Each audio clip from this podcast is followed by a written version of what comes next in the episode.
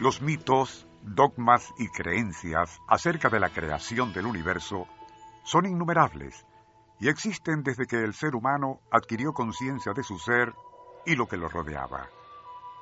Pero no fue sino a mediados del siglo XX cuando Fred Hoyle, una de las mentes más brillantes de la astrofísica, acuñó el término Big Bang, o el gran estallido.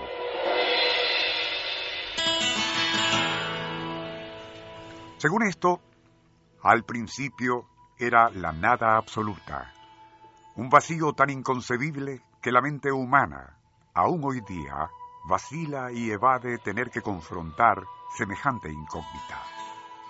En todo caso, y según reza el dogma científico, algo dio inicio a esa enigmática e inexplicable agregación de materia que gradualmente se fue haciendo tan infinitamente densa y compacta que debió terminar en un ciclópeo estallido, es decir, el ya mencionado Big Bang. Bobistar, compartida, la vida es más. Y Onda, la superestación, presentan Nuestro Insólito Universo. 5 minutos recorriendo nuestro mundo sorprendente. Una producción nacional independiente de Rafael Silva, certificado 3664.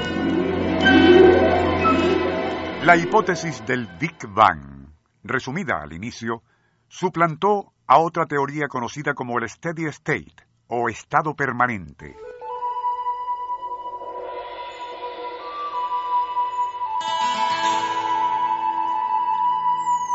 Según este, el universo siempre ha existido, por lo que nunca tuvo principio o tendrá un final. Si bien ese concepto ya ha sido desechado, el del Big Bang tampoco escapa de ciertos cuestionamientos. A mediados de los años 70, siglo XX, el físico sueco y premio Nobel, por sus trabajos acerca de la interacción entre el plasma y ciertos campos magnéticos, Hans Alfvén, ofreció una cosmología alternativa.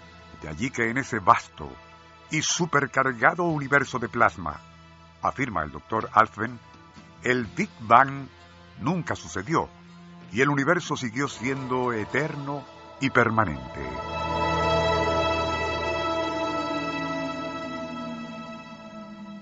En este punto, vale la pena comentar algo que el astrofísico y premio Nobel Fred Hoyle, quien, y como se dijo al inicio, fue quien acuñó ese nombre de Big Bang, comentó cierta vez durante un simposio de Big Leaguers en astrofísica relativo al origen del universo. En medio de aquellas muy abstrusas disertaciones rebosantes de recónditas fórmulas y altas matemáticas, Hoyle, famoso por su cáustico sentido de humor y opiniones irreverentes, causó estupor entre los presentes al decir: si bien todos aquí estamos de acuerdo en que el Big Bang es reconocido como el más sólido e irrefutable hecho cosmológico de estos tiempos, y siendo todos nosotros, como es lógico, ateos furibundos, ocurre que hay algo en esa teoría que, y así no se admita, nos resulta incómodo. Y es eso de que, al principio, nada existía, solo un tenebroso e inimaginable vacío, hasta que súbitamente un ciclópeo estallido hizo que esa yerma de niebla se encendiera con infinitud de materia incandescente.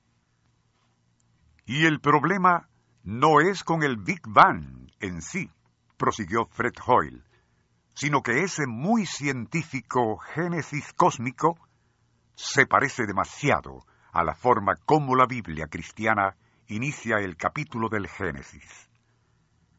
Y la tierra estaba desordenada y vacía, y el espíritu del Creador se movía sobre la faz de la tierra. Y dijo el Creador: hágase la luz. Y fue la luz.